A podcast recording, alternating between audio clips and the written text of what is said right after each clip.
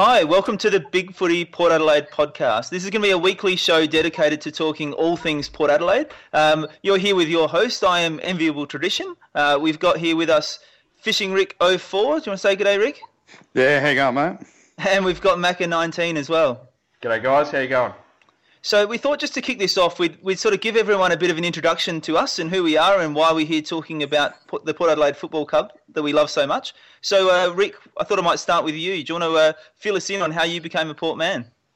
Right, I became a uh, Port man from a non-football background. My parents came from Europe, and uh, but my father sort of inherited uh, the Norwood Football Club as, as his footy team. So, uh, being a rebellious teenager, about 1984, I decided to follow the complete opposite and went for Port Adelaide. And, and as we know, that year didn't end up working out too well, but I just fell in love, in love with the club back in 84 after that uh, infamous grand final and uh, followed the club through to watch all the success from 88 onwards until now. Fantastic. And so, uh, Rick, you do you follow both teams now? You Maggies and the Power, or? Oh, look, primarily uh, uh, the AFL, uh, yep. Port Adelaide Power, uh, but I still uh, I still uh, loosely follow the Magpies as well. I mean, you know, it's all part of the one club. I've got maybe a bit of a controversial view on it, but everyone looks at it a bit differently. Well, I'm sure we'll get into that at a later date, so we'll save that one up for a bit later. And and so, yeah, Macca, how did you get into the Port Adelaide Footy Club? Oh, pretty much just through family. Um, family's been involved at the club in one way or another. Um, oh, probably since about the 40s. Um, whether sort of training, um, I've had uh, sort of cousins go through the grades there. Uh, my great grandma used to board country players. Uh, she used to live literally about 25 metres from the, the southern goals at Alberton Oval. Um, so pretty much through family. Uh, been a member um, for as long as I can remember. Um, started going to the football uh, when I was young, around about 1988. I guess it was a pretty good time to start. Um, so yeah, pretty much that's about it, really. Yeah, beautiful. And uh, yeah, and I'm very much the same. It was very much through my family. My dad comes from across in the west coast in one of our uh, traditional recruiting zones across in Ceduna there. And uh, so, uh, you know, I grew up a Port man. Obviously, he was from uh, Thevenard, which is the Magpies over there as well. So he, he came over and decided to be a Port man when he got to Adelaide. Um, so I think I went to my first premiership, my first Port premiership when I was actually about six months old, um, and uh, and I've been going to Port games ever since I can remember. Still going to the games with my dad. Um, so very much a big part of my life. Predominantly nowadays uh, following the power, but I do get to usually at least a couple of Maggie's games a year. Certainly listen to a few more than that on the radio as well. Um, so so still sort of try and keep in touch and try and keep following both clubs as well. So um, I guess that's uh, that's an introduction to us and who we are. Um, let's get into talking about the Port Adelaide Football Club.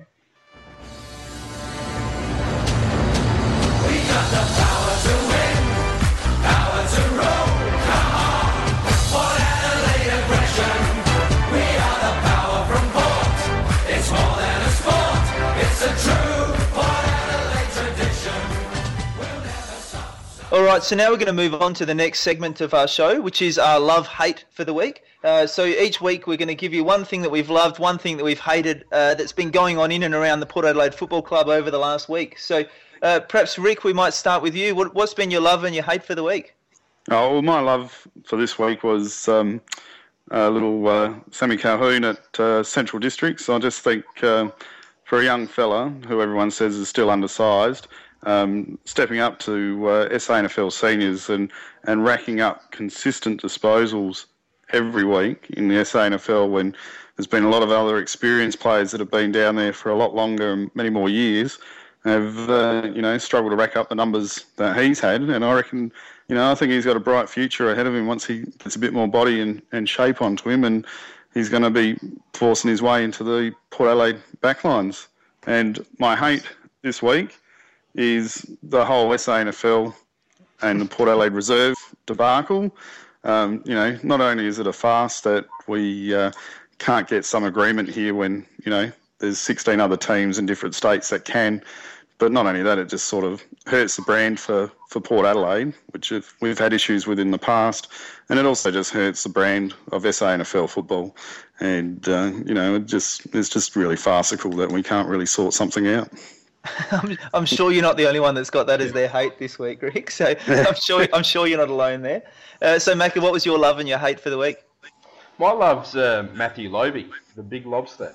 Um, I think people would know uh, from what I've typed on the boards over the last few years that I haven't really been a big fan of Matty Lobbe um, and his ruck work. Um, I thought he was he was heading to be sort of more of a negative ruckman in, in the fact that he jumps early, um, puts off the other ruckman um, without actually sort of winning the, the hit outs himself.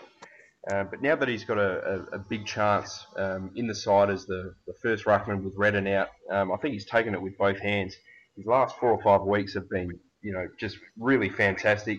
He's winning a lot of hit outs. Um, the only thing he probably needs to improve on is his, uh, is probably his marking. Um, he's not taking a lot of marks.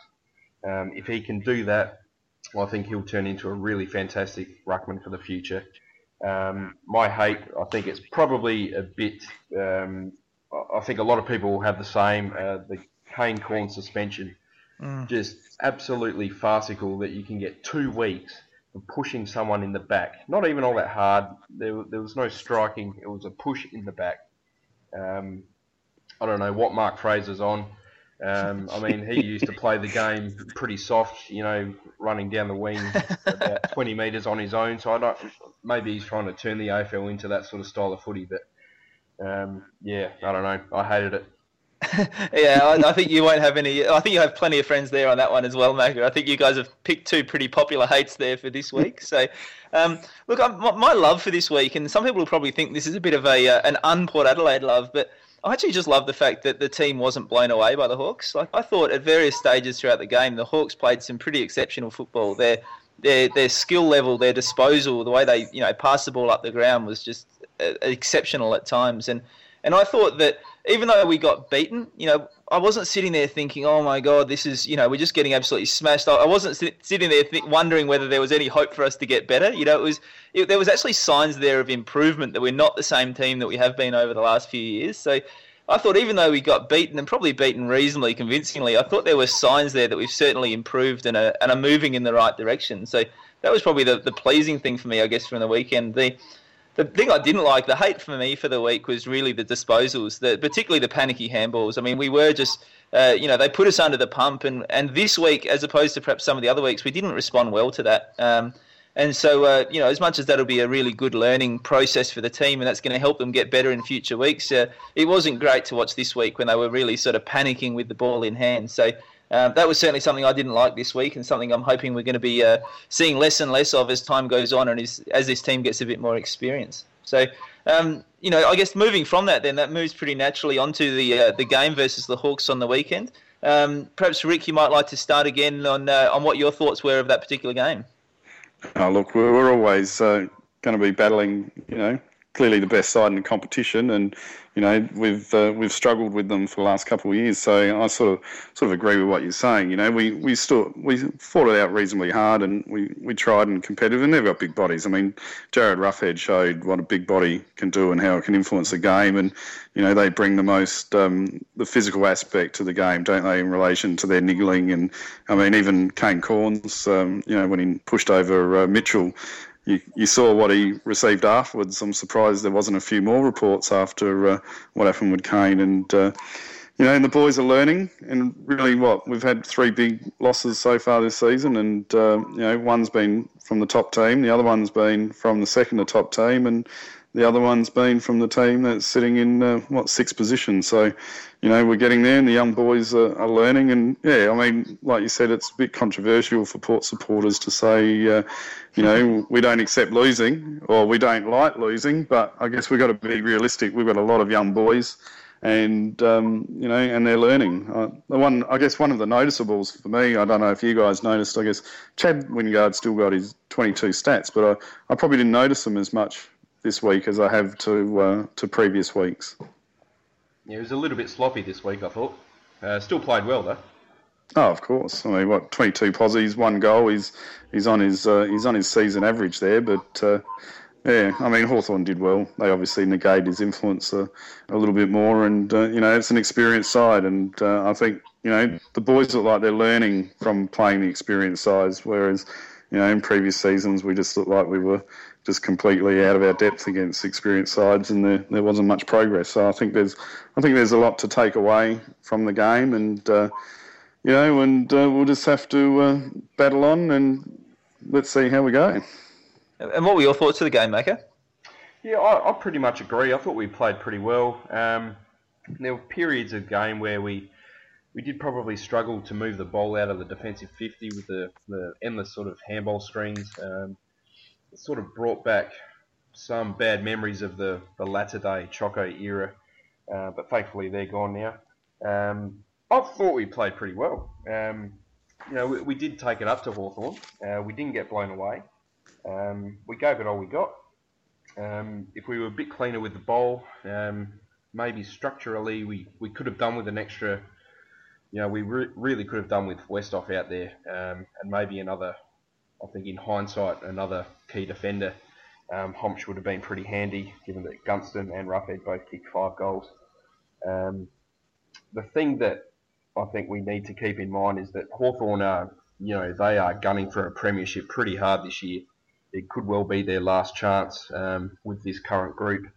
Um, they've got something like 800 games more experience than what we've got. I think the average age of their, their squad on the weekend was three years older than ours, and, and that's quite significant. Um, you know, they're a, a, very match hardened, ready to go team. We're still learning. Um, I thought we did pretty well. Yeah, and, and I've probably already given my thoughts a little bit on this game, but but I thought the same. Like I, I thought Hawthorn just showed us what it takes to be the you know the best team in the competition. I thought they you know they really did play some exceptional football. The the way they transitioned the ball from defence to attack, you know, at times they just absolutely split us open with just precision kicking and precision mm. disposal. Um, was you know was pretty awesome to watch at times. And and you look at that and you think you know, yeah, we've still got a little way to go. Uh, but as I said, having said that, you could really see, um, you know, the development in the young players. You could see that, you know, we're heading on the right track. We've, we've got the right players there. As you said, they are learning. Um, you know, I think we've got the right game plan there. I, I, think definitely, as you said, the, the couple of extra tools would have been very handy. I mean, Westhoff was a big out for us. His ability just to plug gaps, you know, forward and back, uh, can make a massive difference for us. Um, and yeah, probably that extra key defender or that extra tall at the back line to, to be able to drop in and you know chop off in front of Ruffy and, and cut off some of those attacks would have probably made a big difference to us as well. Um, I think it's probably been, in, you know, we might talk about this another time, but it's probably been an interesting aspect of Hinkley's coaching is that he has at times seemed to go in a little bit shorter and, and really back in some of those mid-range guys to, to do that job. Um, I'm not sure whether that's, you know, whether he has a belief around that, that we don't need those taller guys or whether he's just wanting those taller guys to really prove that they deserve a spot and force their way into the team. I think that'll be really interesting to see as we go forward. Um, but but I think you know as a general rule I think the guys did pretty well. Um, and I think the key is going to be now how they respond to that next week, and, and whether we can back that up versus St Kilda and show that you know that, that whilst we didn't uh, perhaps played our absolute best, that we played reasonably well against the top team, and now we need to replicate that sort of performance to, to make sure we can get over the line against St Kilda, which I think is pretty important. So, absolutely. Um, perhaps, perhaps we can move on from that and move into our best players. Rick, who were your best players on the day? Oh well, I thought uh, you know Travis Boak, uh, you know, stood up well and responded from last week. Really, he um, he, uh, you know, there was a bit of criticism, I guess, that he had a low possession count the week before, and uh, you know, I think someone was saying that they thought that he might have been carrying an industry, uh, industry, an injury, but uh, he really stood up. Uh, I thought with 31 possessions and, and really tried hard, and uh, you know, you know, Brad Ebert, I think he tried hard again as well. I think you know, someone, some other people were questioning his disposal, but I mean, just his gut running, you just can't question it really. He's just up there every week, and uh, he's a bit of a uh, bit of an animal when it comes on the footy field and his running ability. And uh, Amaka, who do you like on the weekend? Yeah, I thought our best player was probably uh, Robbie Gray. Um, only kicked the one goal, but he had four goal assists, uh, especially in that first half. He was electric in that forward 50. Uh, really helped to set up the play. Um, I agree that uh, that Boak played pretty well. Had a bit of a, a, dodgy third quarter, but you know the other three quarters he played really well. Um, I've already talked about Matty Lobbe. I thought he had a really good game in the ruck. Um, Angus Monfries, um, what a pickup. Um, you know, I think a lot of people were a bit unsure about how he would play. this year, but you know he's moved a bit more into the midfield. He's getting a lot of the ball more than he's he ever did at Essendon. He's still kicking goals. You know, he played really well. Um, obviously, Kane Cornes' job on Sam Mitchell, I thought he, he took him out of the game pretty well. Um, and Chatty Wingard, um, you know, 22 touches and a goal. He just keeps on keeping on. Yeah, and uh, you know, I thought actually my best was someone you guys haven't even mentioned actually, which I thought Ebert played a great game on the weekend. I I just love watching Ebert play. The the gut running that he does to, to get into space and to spread and to create an option for his teammates is just exceptional sometimes. Like you see him just sprint, you know, huge chunks of the field at a time just to make an option and to, to create that link up play. I think you know, he's been fantastic for us since coming back, and it's great to see a good Port boy there doing so well. Yeah, I've, um, I've got a lot my, of uh, I've got a lot of man love for Ebert. I reckon he's a fantastic footballer, and yeah. ever ever since he took over the captaincy, I think it was against Collingwood. His yeah. last three weeks have just been phenomenal. Um, yeah, and he's know, just busting it out there. if he can do that over a whole season, there's no doubt he's an all Australian quality player. Yeah, and, and, as I said, it's it's often the unrewarded running and the gut running he does for the team, which I really appreciate. And and so my next best was Boak. I thought he had a, a really good day. You know, as you said, perhaps not as effective or as you know clean as he perhaps has been other times, but you know to, to rack up 31 posies against one of the best teams and one of the best midfields in the competition, I thought he did a pretty darn good job. So so I was pretty happy with that. Um, what about the young guys? Was anyone who caught your eye from the young guys, Rick? Oh well, how can you go past uh, Chad Wingard? Really, I mean, uh, you know, as Mac has said, you know, 22 possessions once again and, and a goal. He's just, uh, you know, and he's just he's going to be one of those guys that just brings people to the game, isn't he? You know, he's yeah. just he's just exciting to watch and he's got that X factor, and you know he can run up the ground and play as an inside mid, and he, next minute you're seeing him on the outside, and uh, and he's collecting the outside ball, and he just never, you know, hardly ever burns the ball. He's always doing something well with it, and uh, you know, I noticed someone on the on the forums today was mentioning that uh, you know he was he was vomiting, and and then someone else said, you know, it's quite often to see Chad running that hard and busting a gut that he's uh, vomiting on the sidelines and you know just running that hard and yeah, he's just you know he should be an inspiration to all the young boys and even the senior boys just with the work ethic. Yeah, and uh, and Macca, I have a feeling who you I have a feeling I know who you're going to say out of the young guys, but uh, but who do you like on the weekend? I'm going to say Andrew Moore. there you go. I was sure you were going to say Lobby. Lobby, no, Andrew Moore. Andrew Moore. Yeah. He's another similar like Lobby. I was not at all convinced about um, going back sort of at the start of the year. Um, a lot of people were up in arms that he got dropped. Uh, I think it was after the Carlton game, or maybe the one after that. Um, mm. Something that Hinkley said a few, a couple of weeks ago um, at the aftermatch presser with Hamish Hartlett. He said, "If your midfielders don't chase, then they don't get a game." And I mm. reckon Andrew Moore was that was directed pretty much at Andrew Moore. Ever since he's come back into the side after being dropped, he's just been fantastic. A, a whole new player.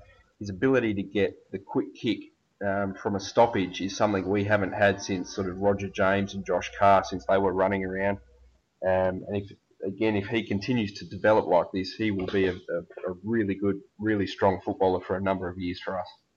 Yeah, yeah, I love that one, and and that quote from Hinkley is probably my favourite quote of the whole year. Actually, like Absolutely. when I heard him say that, and they asked him that question, and he said, mm. "Well, it's pretty simple. You know, if they don't defend, I don't pick them." And I thought that's just that's what we need. That's fantastic. So, um, you actually stole my thunder there, Macca, because I was going to pick Moore as my young gun as well, and. Uh, you know, uh, mine is probably just as much out of stubbornness as anything else. Like I sort of, I've liked Moore really right from the start. I've, I've always thought he's just had something there as a real inside midfielder. You know, someone who can really get that first hand on the ball and get the ball going our way with a, you know, a big strong body. And I, I think he's going to be a great player for us. He's probably, you know, come on a little bit slower than than some of us would have liked, but you know, some of them just do take longer, and he, he's not a little boy. He's he's a big unit, and uh, and sometimes those guys can take a little bit longer.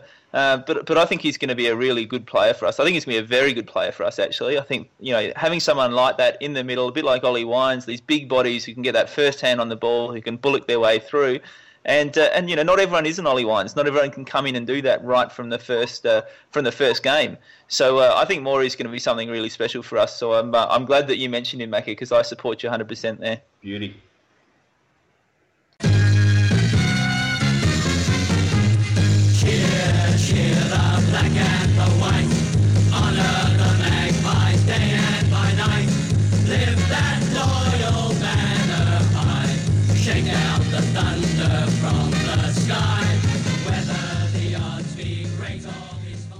So, uh, so next thing we're going to do is we're going to move on to doing a bit of a review of uh, our team in the SANFL. So we're going to have uh, Mac is going to give us a quick wrap up here of the Port Adelaide Magpies and how they went on the weekend. Thanks, mate. Um, Port played Sturt round 15. They played on Sunday at Unley Oval. Um, unfortunately, it was a loss. Uh, Sturt ended up winning by 22 points. They scored 13 goals, 987 uh, to Port Adelaide's 10 goals, 565. Um, best players were probably uh, Zany Kirkwood, um, he's been around for probably about four or five years now um, and has really developed into a very strong SANFL footballer, uh, playing a little bit behind the ball. He picked up 31 disposals and 11 marks. Uh, Corey Baird, he's um, he's I think he's done four pre-seasons with the Power. Um, has been pretty unlucky not to be picked up. He got moved forward halfway through the game, ended up with 23 disposals, 13 marks and a goal. Um, Sam Gray, he's probably Port Adelaide's most consistent footballer in the SANFL. He had another 20 disposals. Um, and then two power boys, they were, they were pretty good as well. Uh, Brendan Archie, he's he's played the last, I think, seven or eight games at uh, at league level. Um, he picked up 19 disposals. Um, it was probably his best game of football. Um, Benny Newton as well. He's someone that's um, that's really developed, especially in confidence this year as it's gone on. He picked up 18 disposals as well. Um, it wasn't a great start uh, to the match. Uh, Sturt kicked four goals, three to a behind um, in the first quarter. Um, Port hit back well with the wind in the second quarter. Um, as I mentioned, Corey Baird uh, moved forward. Johncock kicked a couple of goals. I think we scored, I think, five goals in about eight minutes of footy um, and really came at Sturt pretty hard. Um, but from then on, Sturt really took control of the game. Um, they ended up winning by 22 points. It wasn't that big a margin, but for them, um, guys like Greenslade, um, Sam Kerridge, he had 29 disposals and a goal. Um, yeah, Richie Tambling played okay. Ben Kane as well. They've got a, I don't know, they've got a, a pretty well experienced side Sturt. I'm not sure why they don't perform better than they do. Um, in terms of the Magpies, I think improvement needs to come from the key position players, especially key forwards. We really lack um, a couple of real tall targets to just to off the ball to. Uh, we rely too much on Graham Johncock, I think. Um, I think guys like Corey Grove and Ben Harron probably need to stand up um, and really make a league spot their own. Um, we play North Adelaide this week. Um, I think it's the ABC game as well. I'd recommend getting out to Prospect and, and giving it a go. I think people are going to uh, be at the ground uh, with a petition to stop the AFL in SANFL shenanigans. Um, I recommend not signing that if, if you end up going to the game personally. nice. Um, I'm, I'm, sure there'll be plenty of Port fans agreeing with you there, mate. So, um, Rick, perhaps we'll move on a little bit and start having a look at some of the other power plays in the uh, playing in the SANFL at the moment. Is uh, you know, obviously, uh, maybe not have got to all those games, but has anyone's caught your eye just from you know the reports we've been getting? Yeah, well, I thought uh, I thought it was a not- noticeable mention. You know, first year recruit uh, uh, Mason Shaw. Uh, I think he's held his spot well, and I notice it's been mentioned on the on the forum a few times by people as well. Quite happy. Everyone's he went up, and I think a lot of people were expecting him to uh, to go back down after a game with the, the more noticeable names and uh, coming back for them. But he's held his spot, and I think that's uh, promising for Porter. You know, there's been a bit, a few raps on him as a player, and uh, I think that's uh, quite exciting for us. And hopefully uh, next year he can progress further. And uh, um, I also noticed um, Brendan Archie for Port. Uh, he increased his possession account, count again from from previous games, and you know I know speaking to Brendan that that's something he's trying to focus on and you know, it's good to see him doing that. And I think the other one, you know, sort of the enigma for everybody has been uh, Benny Newton. You know, I think he's now starting to show some uh, consistency at uh, at SANFL level, and obviously he's starting to overcome those injury concerns that he that he had uh, from when he was recruited. And uh, you know, it's good to see him uh, putting that together. And you know, hopefully these boys uh, can get a, you know, they're all young, can still get another opportunity, get get more contracts, and show us uh, what they can deliver. And obviously, uh, I mentioned uh young young Hoon uh, at the beginning of the uh, of the show in relation to his output at SANFL. So you know, there's no surprise to, to see him racking up the possessions once again. Yeah, and I'm probably most excited. I think about that tall timber coming through. I mean, Mason Shaw, as you said, you know, if he can uh, can really come good as we're hoping he will, is he's going to provide a real uh, extra dynamic to our attack and, and to our team in general. Perhaps even as that ruck forward he's playing as for South now, which is pretty exciting. Um, and then you look at the defenders where you've got, uh, you know, Tom Clurey, I think I'm saying that right, He's doing really well there for a first year player, seems to be coming along in absolute leaps and bounds. Um, and Jack Hombsch, obviously, you know, probably pretty unlucky to be out of the team at the minute, um, but doing a really good job there, unfortunately, against the Magpies for Sturt. Uh, but it's pretty excited to see some of that real quality tall timber actually performing at SANFL level and, and hopefully, you know, being really young guys, you know, in the next couple of years, really pushing forward for some league spots with the power as well. So um, Macca, what have you liked to look of in the reserves? Yeah, definitely Tom Clurey as well. Um, I don't know, for, for a, a, young kid to come in to Glenelg's league side and perform as well as he has as yeah. a key defender is just fantastic. I mean, we haven't had that for a long time. Um, mm. I think it shows great signs for the future, um, especially on the weekend. I think he was named second best for Glenelg um, in a team that got beaten by about 90 points. Um, I think that shows great signs. Um, Campbell Heath as well. I'm, I'm shocked he, he got dropped. I thought his first five weeks were as good as anybody. Um, I love his uh, his attack, his confidence, um, especially his courage as well. He's, sort of like Cam O'Shea. He's not afraid to sort of step in front of a, of oncoming traffic and, and cop the hit. And I look forward to him getting back in, into the team pretty soon. Okay, so now I guess we can move on to what's been one of the biggest issues in regards to the SANFL at the moment, and that's been the SANFL reserves issue. Um, Rick, you mentioned off the top of the call that you had um, perhaps a bit of a controversial view on this one, so perhaps you'd be the best person to start us off. What what are your thoughts on this, mate? on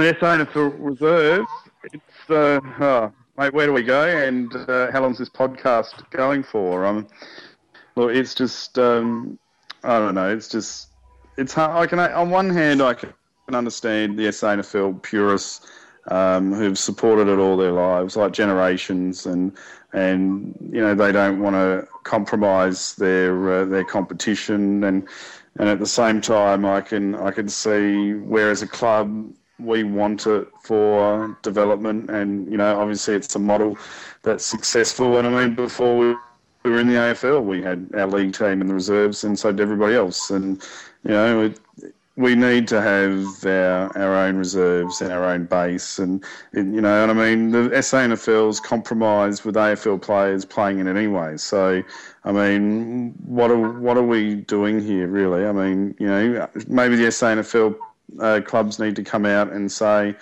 look, we don't we don't want any AFL players in our rosters at all anymore. I mean, basically that's what, what they're almost going to say. And and the other farce for me at this point in time, and it really makes me angry, is now what because because the Crows don't have under 16s and under 18s, and they don't have uh, have zones. What now? Port Adelaide have to lose all their invo- involvement, even though you know we were agreed that we could operate as one club.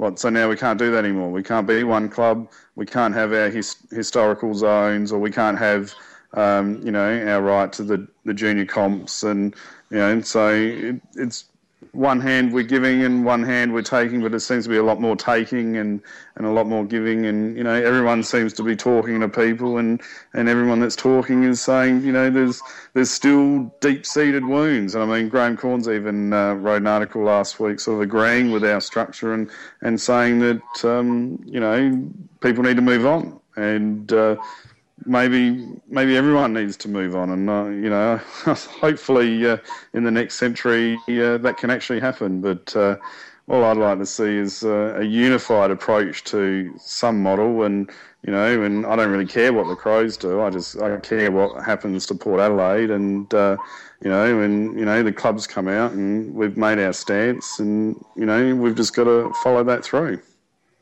Yeah, and what are your thoughts on this issue, Macca? It's obviously a pretty hot topic at the moment.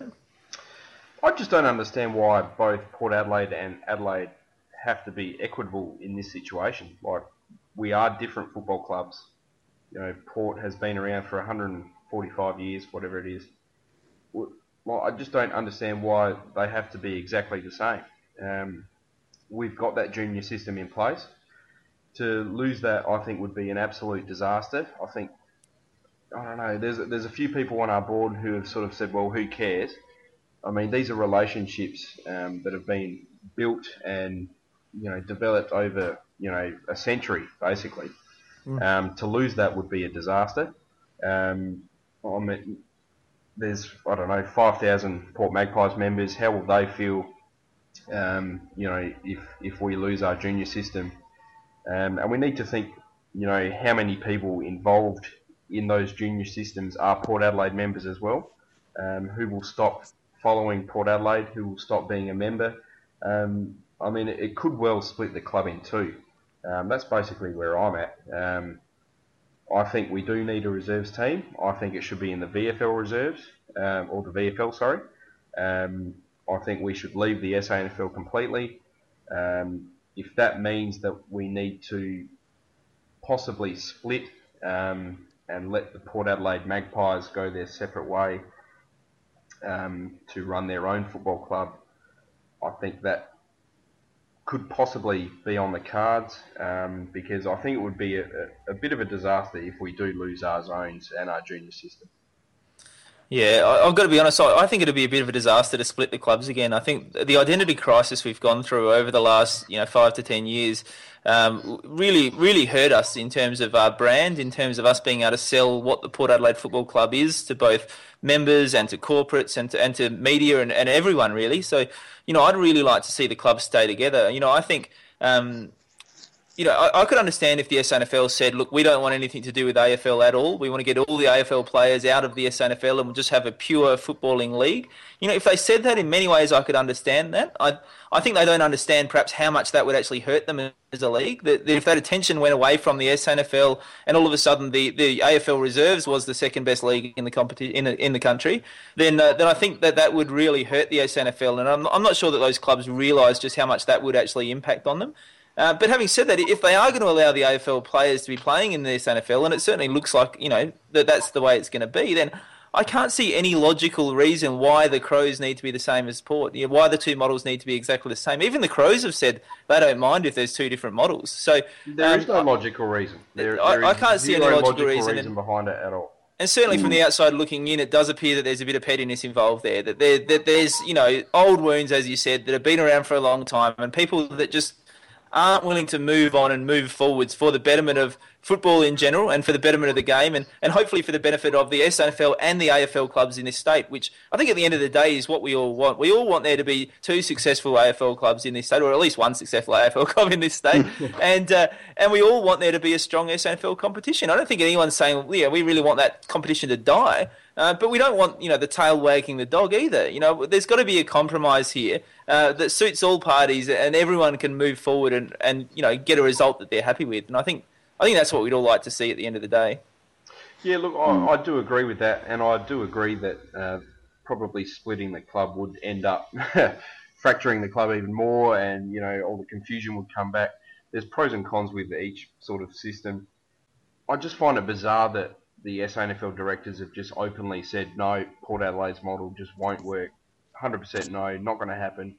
But the Crows model, which you know probably affects the SANFL in a more negative fashion, you know, they're they're happy to bring that in. I don't understand that at all. Yeah, and, and to be honest, having spoken to people previously heavily involved in various different SANFL clubs that aren't Port Adelaide, I'm not that surprised at all.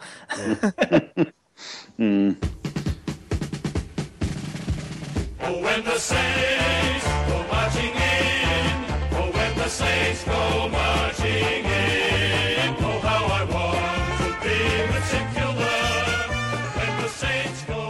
Okay, so uh, so you know, at the Port Adelaide Football Club, we're always looking forwards, looking forward to our next premiership, and so we're going to start looking forwards now, looking forward to our next game, which is going to be against St Kilda. Uh, so, Rick, perhaps you'd like to start with a bit of a preview of what you think we can expect this week against St Kilda. Well, I think uh, you know, we've got a few issues going on here. I think one of them is uh, we've got a bit of an issue which we a lot of people are aware of playing Etihad, Etihad in recent years, um, and hopefully uh, St Kilda will be a bit more of a um, more competitive uh, opposition for us to play uh, compared to say Essendon a few weeks ago, and we might be able to put up a bit more of a show. I think uh, as we got exposed with the Hawks, with the key position players, and you know, I, noticed what you guys point out, and I had it down too. We, we were missing the key forward and back, so you know maybe St Kilda aren't as strong in that department. You know, obviously they've got uh, Nick Riewoldt, which is uh, he's still a you know a massive uh, workhorse in their forward line, but uh, you know the rest of the players, other than maybe Ben McEvoy, uh, uh, are not as strong, obviously, as the Hawthorn side, and so you know there's going to be a good test there for our our, young backs on uh, on playing on Riewoldt and and Macca's fan for the week, Lobbe, playing against Ben McEvoy, who I thought's been pretty good this year, and uh, you know, it's going to be we're losing one of our our engine movers in Kane Cornes this year with with one of the leading AFL disposals. So, you know, it's going to be interesting to see uh, how we replace him, and it's also going to be interesting from my perspective. Uh, if Westhoff comes back and, and John Butcher stays in the side, I really hope so. I I really think you know we were exposed against Essendon with being short um, maybe another key target. And again, that looked like it for us last week. So if we can have Westhoff, Schultz, and uh, Butcher all playing around the forward 50, I think uh, that's going to make us look a lot more competitive. And uh, and as you guys pointed out, Andrew Moore's been great the last few weeks, and I'm, I'm really interested to see, uh, you know, maybe if he's going to step it up again another level with uh, with Kane being out and, and have more influence again in the midfield. And uh, yeah, I, am really optimistic. I'm bullish about this game. Uh, I think there's no excuses. Uh, we're we're performing much better this year, and you know St Kilda have been competitive, but just dropping off and. And uh, yeah, I, I'm really hoping that we'll turn our form around at this ground and uh, I'm thinking uh, we should be able to pull out hopefully a five goal goal win and uh, prove that we deserve to keep our spot in the eight. Awesome, that was great, Rick. You actually preempted all the questions I was going to ask you, following on from that about the game. So you've done it beautifully. So, uh, so Macca, what are your thoughts on the game coming up against the Saints? Danger game, absolute danger game. Uh, on paper, we should win. Um, I do believe we've got a better side than St Kilda. Um, but this is a game where, in the past five or six years, we will lose in farcical fashion. Um, they've only won three games for the year. They've been pretty close to winning maybe another three or four games. Um, but I think we can really expose them if we bring in a more traditional um, sort of uh, structure. I'd really like to see us go in with three key forwards and three key defenders, plus Lobbe. Um, as you mentioned earlier, uh, we have played pretty uh, undersized all year. Um, I would like to see that changed um, this week. Um, obviously, I think the keys for St Kilda are obviously Riewoldt. Um, he's had a fantastic year. I think he's a Monty for All Australian. Um, Leigh Montagna, you know, he's he picks up a lot of the ball. He, he kicks goals. Dylan Roberton, he's someone that doesn't get a lot of press, but he's had a huge year in his first year at St Kilda. Uh, I didn't rate him at all at Freo, but you know, he's come in. He's kind of their defensive general. Um, he's someone that you know traditionally we will need to look out for. Um, and I'm going to throw a bit of a curly one in there and say Tom Lee. Um, I'm going to call it the Cleve Hughes rule. Um, you know, in our journey, we've had a lot of unknown key forwards kick a lot of goals on us. Um, Cleve Hughes, Julian Kirzner, Kent Kingsley. Um, in previous years, I reckon we could just about write down Tom Lee to kick five goals in this one. So I'm, I'm going to throw him him in there as a bit of a key player um, and someone that we really want to sort of uh, watch. I'd love to see Hombsch go to him actually if he if he comes back in. So, uh, so in terms of selection Macca, then who do you think should be coming back in? Sounds well, like Hombsch is obviously one of them. Yeah, I, I, think Hombsch definitely needs to come back in. Westhoff's a Monty, obviously. Um, who to replace Kane Cornes. I'd, I'd really like to see Kane Mitchell come back into the side and, and inject a bit of pace. Um, I'd almost like to see him take over Cornes' uh, tagging role. I think, you know, with his uh, Porsche's fantastic thing of pace and endurance, um, I think he's someone that could do that role really well and hurt the other way um, if he can sort of win his own ball and, and maybe even snag a couple of goals. Yeah, and uh, yeah, I tend to agree with you, Macca. I think this is a danger game. I think if you look at you know earlier in the season, we started really strongly, um, and then we lost a couple of tough ones, and then we sort of fell away a little bit. Like we didn't rebound back. You know, once we got to some easier teams, you know, and I'm sure you know people don't mind me saying the Western Bulldogs, you're not travelling brilliantly this year, uh, but we let a couple of games slip that we really shouldn't have uh, because I think we just you know the young team they sort of did get down on confidence a little bit. So I do think this is a massive danger game. I think that it's a game we absolutely should win. Um, and that if we're going to continue the progressions we've been making this year, that it's a really important game for us to win. Uh, but I do think it's a massive danger game. Um, in terms of the selections, yeah, I'm a bit like you. I'd really like to, well, like both of you, I'd like to see a couple more tall guys come in.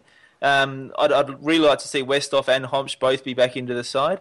Um, I was thinking similar to you, Macca, actually, that I'd really like to see Kane Mitchell come back in in, in Telstra or Etihad Stadium.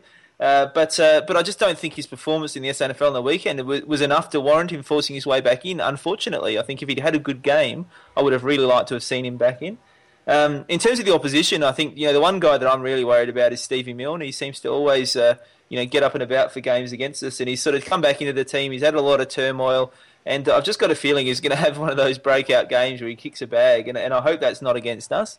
Um, and so, uh, so all in all, I think uh, actually, Macca, did I get a tip from you? Uh, who do you think is going to win and by how much? Oh, look, I, I think we'll win. Um, I hope we win. I'm going to say Port by 37 points. Nice. And, and Ricky, you had the, the power by five goals for the sound of it. Yeah, that's spot on the money. And uh, and I'm going to be a bit more ambitious. I reckon that Port's going to come get up by 65 points. I reckon we should absolutely come in and steamroll them. I hope so. And, uh, and I hope we do. I'm a bit worried that we won't, but I think that if we play to our best, if we play the way we've been playing throughout the year, I really think that's absolutely possible. So, thank you guys. I, I know we've got our interview coming up now. Um, so we're really excited to have an interview coming up with Darren Burgess that everyone can look forward to. So so buckle your seats in and, and listen to this fantastic interview Rick Scott with Darren Burgess. Just want to say uh, thanks, Darren, for making the time and coming in. And one of the other things I want to say is a lot of the supporters from the from the big footy aspect are very happy that you've uh, you've come back into the AFL system and especially Port Adelaide. And uh, I just so a lot of us would like to say thanks for that. And I guess it's you've been pretty um, popular in the media so far this year too, with the boys and the fitness. And so, uh, how are you enjoying your transition back to AFL and your passion to come back to Port? Yeah, it's, it's been good. It's um, it's uh, coming back into Australia is a big thing uh, yep. for myself and my family. It's a it's a massive thing to come back to Oz. Mm. Um, I mean, coming back into the AFL is something that I wanted to do because, from a fitness point of view, the AFL's probably the number one sport in the world to work in. Yep. Um, and then obviously, if I was coming back to the AFL, my preference is to come back to Port because of the history that I had here, and yep. and uh, I'm a supporter, and, and so yeah, it's been really good. Mm. Um, the media is something which uh, I try to avoid a little bit, but yeah. um, uh, I guess with uh, with myself, Richo, and Kent coming in this year, you know, it was uh, the, the club wanted to make a push um, at the start of the season to yeah. uh, start the pre-season to promote this change afoot. So um, yeah, I'm happy to be part of that, promote the club whenever whenever we can. It's fortunate so far that it's, it's worked out okay. Yeah. Touch wood. Got a few games to go to win yet before we can. Um, yeah. You know, finish the season. But no, I've, I've, really enjoyed it. Love the club and love the place. So, you, did you feel like maybe you had a bit of unfinished business from 2007? And oh, maybe. Like, a, uh, I mean, we we got to the grand final in 07, so you know, I'd like to think that I played some part in that. So yeah. I, I know there's a little bit of a you walked out on a contract, and I don't like doing that. Um, mm. But I walked out with the club's blessing, and, and Choco was, was very happy with that. So I don't necessarily feel guilty about mm. about leaving. Mm. Um, what I did do was uh, told Choco in October and, and stayed around till the end of January yeah. to, to help with the transition, which I mm. you know the FFA didn't want me to do. They wanted me up there straight away, but I said no. Mm. I want to make sure Port are in good hands. Um, yeah. So, you know, I felt like I, I, I, did okay by Port, even though, yeah. you know, I left when, when we were at the top and, and the next year wasn't such a good one. But um, mm. um, look, the, the, bottom line is I wanted to come back to Adelaide and wanted to come back to Port, so yeah, it yeah. worked out really well. That's excellent. Yeah. No, I guess what I mean I, from unfinished business, I guess, was you know Port made almost won the grand final. Yeah. We made the grand final, and sometimes people I think forget you know that's an accomplishment in itself. Yeah, yeah, they're not easy to get to, as, as yeah. uh, everybody's finding out. So, it was a it was a great year in 07 and and uh, you know, everything went right for us and um, yeah look I'd mm. love to get back there yeah. there it'd be great yeah. especially considering where we've been the last few years well the boys are looking good sure. then hopefully it's not too far away yeah yeah look I, I think it's a few years um, a few year plan so mm. hopefully uh, at some point down there mm. uh, unfortunately for us there's a few pretty good teams in Gold Coast and Western Sydney building mm. across that timeline as well but yeah, yeah. we'll see how we go I guess one of the things, I guess, if you compare soccer, because you obviously went to soccer for a while, where the game doesn't really change, it's pretty stagnant with its rules, but you've got AFL where there's constant rule changes, and we've got the interchange cap coming in next year, supposedly. I mean, there's such a, an evolution of the game, and uh, you made reference that, you know, it's one of the ultimate sports, I guess. Is that part of the challenge with the fitness with AFL? Yeah, absolutely. It's, um, you're right, soccer's stayed the same, and, and, and that has its own attraction and charm, I guess. Um, mm. But yeah, fortunately, unfortunately, the rules keep changing in footy, so we have to adapt to it. So mm. definitely, the rotation thing is something that I've had to get used to. We were kind of leading the way in 07 with 40 or 50 rotations. Um, yeah. Now, uh, you know, we, we did on the weekend 139. So. Mm. Um, yeah, you definitely have to get your head around that, and with the rotation cap, hopefully, you know that that'll come in. Who knows what level that'll come in at, and, and then we'll have to re sort of calibrate again and yeah and uh, and change our, our training philosophy. But that's something we've had an eye on for a bit, and you know. Um, so you almost got. We think we'll be ready for you, it. You got to look for now and for the, the that's future. Right. That's yeah. right. Yeah, yeah. yeah. We we've certainly got one eye on the future and what's happening next yeah. year for sure. And I read one of uh, an article I think from when you just came back, and uh, you made reference to the mental aspect uh, for you with the players as well as the, the physical aspect. So you really you really try to uh, help the players mentally with their with their confidence and yeah yeah I think that's uh, just as strong if not stronger to have the guys um, excuse me believe yeah. that they're fit and and uh, and work hard on on overcoming. Um, you know, just traditional mental barriers to, to performance. So, yeah. you know, most players look at the clock, you know, in the last quarter or the red time within each quarter and go, oh, I can't wait for the break. We, we want the guys to to actually think, no, this is the time where we're going to get an edge and yeah. You know, so yeah, we, we worked on that over the summer for sure. Uh, I guess, I mean, I played sport at a minor level, but it's still the same principle. I mean, exactly. if, if you visualise and you, you, have your goals, it, it, sort of helps you, doesn't it? Yeah, exactly. Yeah. Exactly. One of the um, one of the big footy uh, members uh, was interested to know.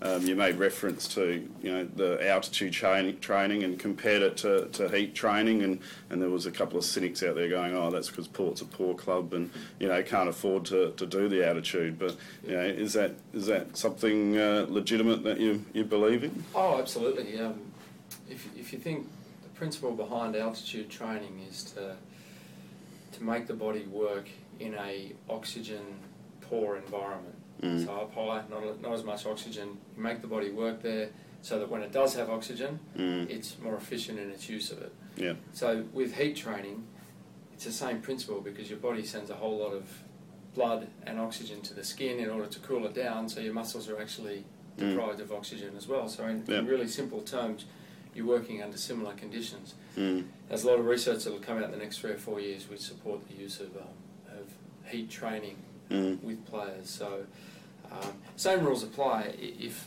if you want to altitude train, the best time to do it is just before the season. Certainly not four months before the season starts. Yeah. Um, but going to camps in, in America and wherever else you might go for altitude have other benefits such as bonding and the mental toughness that, that we spoke about earlier. So, yeah, yeah, yeah. Um, so that's certainly not to say that they're not useful. They certainly are, but from a physiological point of view, I, would prefer heat training over altitude training um, sure. for for this group of players. Yeah. If I was dealing with swimmers or cyclists or something like that, it'd be a, a different story. Yeah. Um, but certainly for this group of players. Okay, it's quite it, it, it's interesting you brought up the uh, the cyclists because. Um, uh, I mean, we spoke previously about you know looking at the cycling aspect, and uh, you know, and there's been some people uh, that suggest that there's no real correlation or crossover. But you know, do you feel there's a, a benefit to, to looking at other sports uh, in relation to the fitness and science and uh,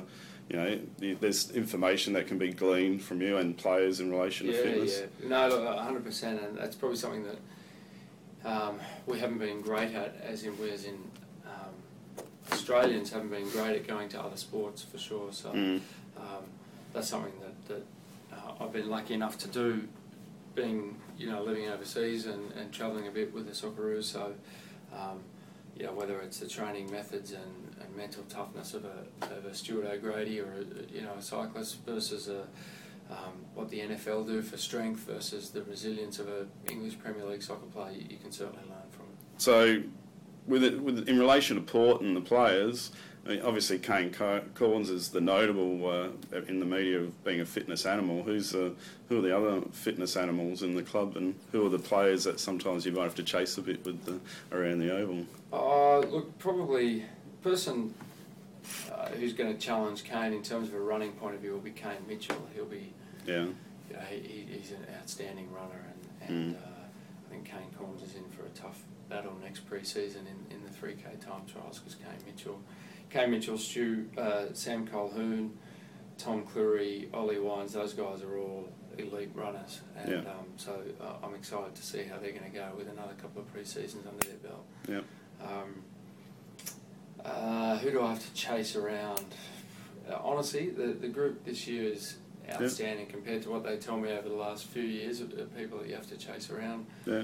Um, uh, there really is nobody. They're, they're all they all they last pre-season embrace pre-season mm, really well. They look hungry. Yeah, they do, yeah. and I think I think um, some of the things they've been saying in the media. It's not not a lie. It's not bullshit. They're, mm. they're actually sick of being irrelevant, and so they know that in order to to perform well in the season, you have to do a good pre-season. So this yeah. pre-season, for anybody who watched any of the sessions, they would have seen the guys working really hard. Yeah, so yeah. I, I, certainly couldn't name anybody mm. that, that really hated any aspects of, mm. um, or, or, that I had to really say, no, no, no, you have to do this. Yeah, yeah. Um, no, they've been good. No, oh, I think you can see it on the in the in the results and how they're tracking too. Yeah, let's hope it continues fingers crossed yeah, with absolutely. Hawthorn this week. Yeah, absolutely. Um, one of the uh, the big footy members want to know. I guess it's probably a, um, a correlation with the with the interchange cap. Um, is it hard to qualify? But is there the balance between muscle mass to aerobic fitness, and, and has that changed since you were last at Port Adelaide? And uh, and you're looking at and in relation to interchange caps. Uh, yeah, I think I think it actually changed when I was away yeah. and it became um, the, the, coaches wanted a, wanted bigger players, mm. um, but now it's going back uh, mm. because the interchange cap will come in, whether that's 80, 100, 120, you know, nobody knows. But the mm. fact that they're going to cap it means that players will have to run more and have to be on the. Yep. No job. Someone, yeah, someone tried calling. no, that's right. You're just yeah. not able to carry that muscle mass. So yeah, I think I think you'll find that, that it goes back to slightly leaner players. So it's going to be more aerobic based. I think so. Yeah. Yeah. yeah that, that's what we think it'll be. You obviously have maybe the odd Hulk at either end, which yeah, doesn't of course. have to. yeah, yeah, of course. But even they, those guys now, like if you look at some of the distances that someone like Schultz covers, it's uh, it's pretty impressive. So yeah. um, they certainly have to be aerobically fit. And I think that Justin Westhoff was another example early in the season. They were saying what he was getting up to 16, 17 k's yeah, a game. Yeah, he, he's, he certainly can run. Yeah. Uh, but excuse me, someone like Bobby is, is up around 13 kilometres in a game. So yeah, it's amazing. You know, they it? have to work pretty hard and I guess the other emphasis has been on uh, on core training. So, you know, how big an emphasis is that now? Is you know, is that is that to complement running? Because I'm assuming running probably doesn't develop the core as much. Or no, you, you're right. Um, the, the core stuff, and, and I guess by core you mean not just abs, but hips mm. and pelvis and back. You mm. know, that, that, that's the main part of what we do um, mm. in the gym. We've got an outstanding gym coach in, in Ian McCowan and and um, Andrew Rondinelli and Jared Egan help out as well in that in those areas. And yeah.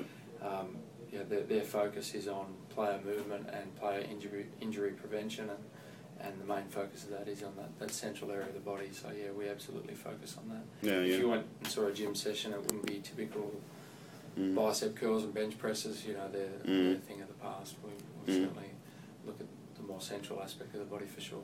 I actually noticed with um, Sydney last when we played them, and uh, you could almost see a transformation with, with Kurt Tippett as well. Just the, the real strength he had in the, yep. the upper upper stomach region there, yeah, yeah. and uh, you could almost see the, the body shape sort of evolving in in the AFL Absolutely. player. And, and you know, big hips, big bum, big core. That's that's what you want. Yeah. Because um, that'll that'll protect you from injury, and enable you to, to sort of explode on the field. So. Yeah, added strength. Yeah, absolutely. Yeah, yeah, yeah. Um, so, how much harder will next pre-season be, and um, will there be a balance of uh, aerobic to muscle development?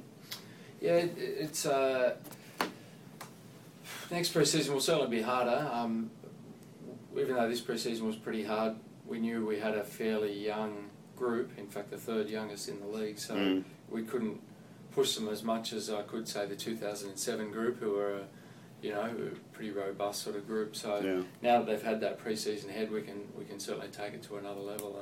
And and as always, there'll be a, a, mix of endurance and strength. Mm. Um, uh, so that, that won't change, that balance won't change in pre-season. It'll just be that we, we bump everything up by 15, 20%. And yep. players know that. I've already warned them. So um, yeah, they, they know what they're in for. But more uh, more like, heat training. Yeah, yeah, exactly. Um, you know, uh, like like last year, I'm sure they'll embrace it. Yeah. You know, they'll, they'll take to it because they've seen the benefits that, that that sort of training and the, the extra skill work and stuff that we, we let them do yeah. um, has given them this year. Excellent. Yeah. I just want to say uh, thanks for giving up some of your time. Yeah, I know no you're, you're, pretty busy, and uh, uh, you know, it's great that you've helped support the, the, the podcast for you know the big footy community, and uh, you know we, we'll all be watching uh, how it goes over the over the next year. Yeah, appreciate no your time. Excellent. Cheers, Rick. Thanks, Darren. All right, so fantastic interview, Rick. That was just brilliant. There was some really good insights there. So, uh, so well done for that, mate. Um, I really want to say a big thank you to the Port Adelaide Football Club. You know, the support they've given us to do these podcasts has been fantastic. Um, they really, as far as we're aware, the only club really interacting with these big footy uh, AFL podcast, which is fantastic. And, and to be able to get someone like Darren Burgess available for a first up interview for a brand new podcast that was actually just doing our first ever show, um, it's a real credit to the Port Adelaide Football Club, the way they engage with their fans, dare I say it, SANFL, the way they engage with their community, uh, which is fantastic. So we really want to give a massive thank you to Port Adelaide and a massive thank you to Darren Burgess.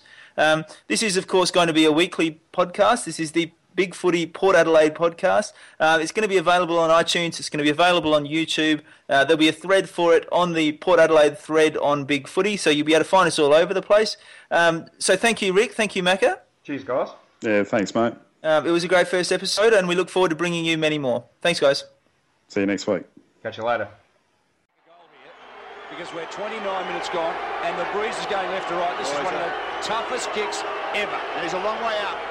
He hits it. Oh, what a... And he's kicked it, I think. Hodges kicks it. I don't believe it. Port Adelaide, you are miracle workers. That is unbelievable. What Hodges has kicked it. Unbelievable. What a player. That is one of the most difficult shots for goal you could ever imagine. The breeze is going strongly from left to right. He's had to thread that through the eye of a needle.